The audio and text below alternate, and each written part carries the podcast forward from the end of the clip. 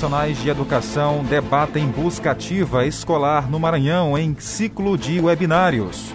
De segurança intensificam fiscalizações de prevenção à Covid-19 a partir de amanhã. Jornal da Meia-Noite. A gente começa falando sobre o aumento de casos de Covid-19 em Caxias, que está congestionando o serviço de atendimento móvel de urgência, o SAMU.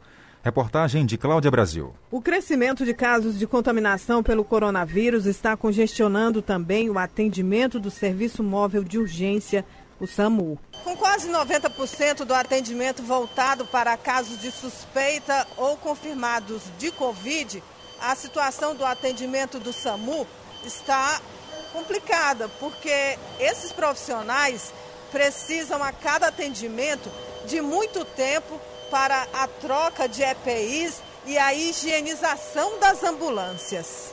A rotina pesada e repetitiva de cuidados com equipamentos e ambulâncias sobrecarrega os profissionais da linha de frente.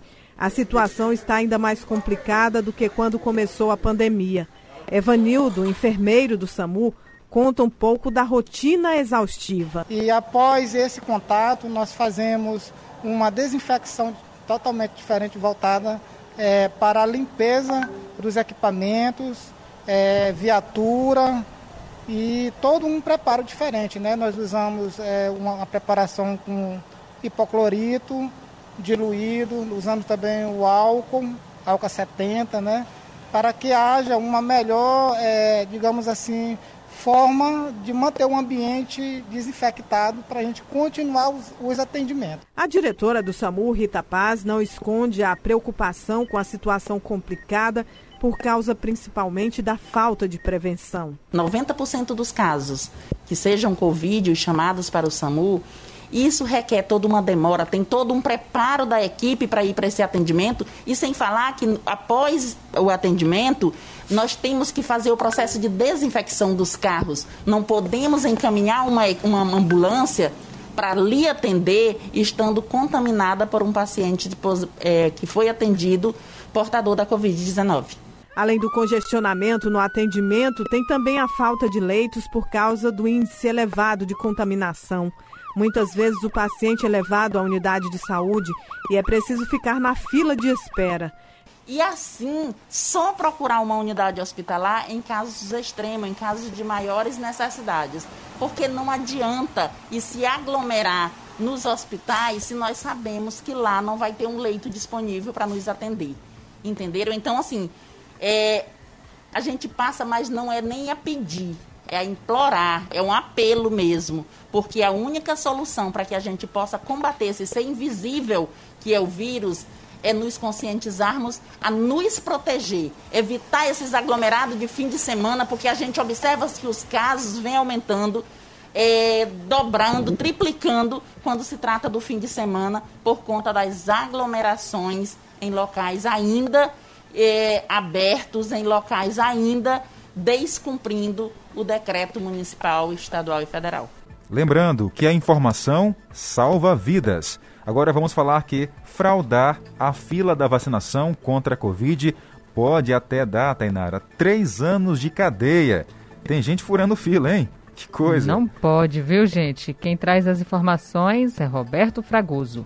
O início da campanha de vacinação contra o coronavírus trouxe esperança do fim da pandemia para muitos brasileiros, mas também foi marcado por denúncias de fraudes, de desvio de imunizantes, de pessoas furando a fila e mesmo a simulação da aplicação da injeção, o que ficou conhecido nas redes sociais como Coronavaco, uma referência à Coronavac, mas em uma seringa que contém apenas ar. Essas atitudes poderão passar a configurar crime, sendo o mais grave deles o de violar a ordem de prioridade de vacinação, que poderá ter punição de 1 a 3 anos de prisão, além de multa.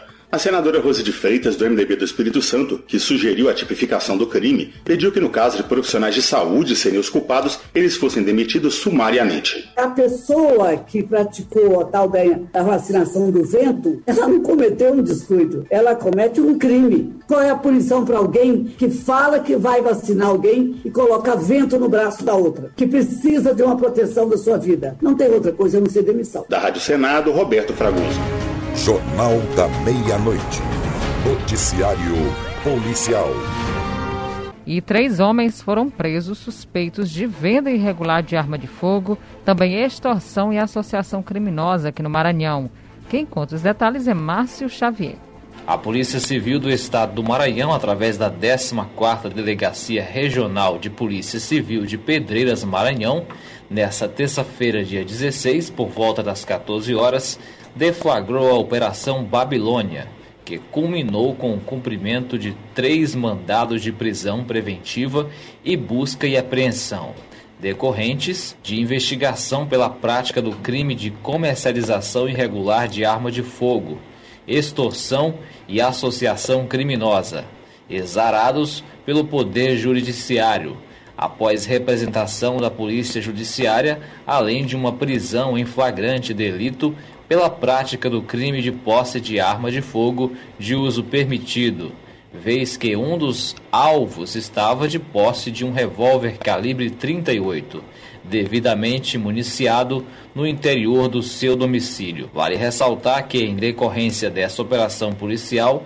um homicídio ocorrido no povoado Bom Jesus, zona rural do município de Lima Campos, Maranhão, foi elucidado através dos elementos informados produzidos. Todos os conduzidos foram interrogados e encaminhados para a unidade prisional de Pedreiras.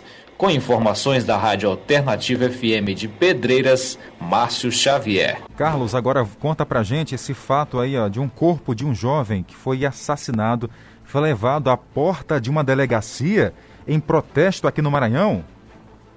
Exatamente, Jardel. Familiares do jovem morto a tiros na porta da casa, na sua, sua casa, realizaram uma manifestação ontem e levaram o corpo da vítima para, uma, para a porta da delegacia lá de Curuatá. Daniel da Silva Nascimento, como era conhecido o jovem de 20 anos, morreu depois de passar 45 dias em um hospital de Coroatá, em janeiro. O rapaz, que não tinha passagem pela polícia, estava na porta da casa quando dois bandidos armados chegaram em uma moto e dispararam contra ele a família de Daniel cobra mais empenho nas investigações. Segundo a mãe da vítima, Lucileide da Silva, o delegado afirmou que parou com as investigações, pois não há provas concretas para seguir com as diligências. Então, a família achou por melhor jogar então o corpo do jovem assassinado e levar até a porta da delegacia em protesto. Isso aconteceu aqui no Maranhão, na cidade de Coroatá. Olha, é algo surreal, hein, Tainara? Levar o corpo de um jovem morto à frente da delegacia como forma de protesto. É, Jardel, realmente eu sei que a dor estava grande, né, ao perder um ente querido. Mas isso é realmente um pouco demais, chamando Verdade. bastante atenção, né? Ao invés de se despedir aí do, do jovem, a família foi lá como uma forma de protesto, né? Vamos entender os dois lados também, porque a família estava indignada com a situação de que a polícia ainda não sabia e, e precisa ser feito logo uma investigação para que consiga chegar aos autores da morte do rapaz.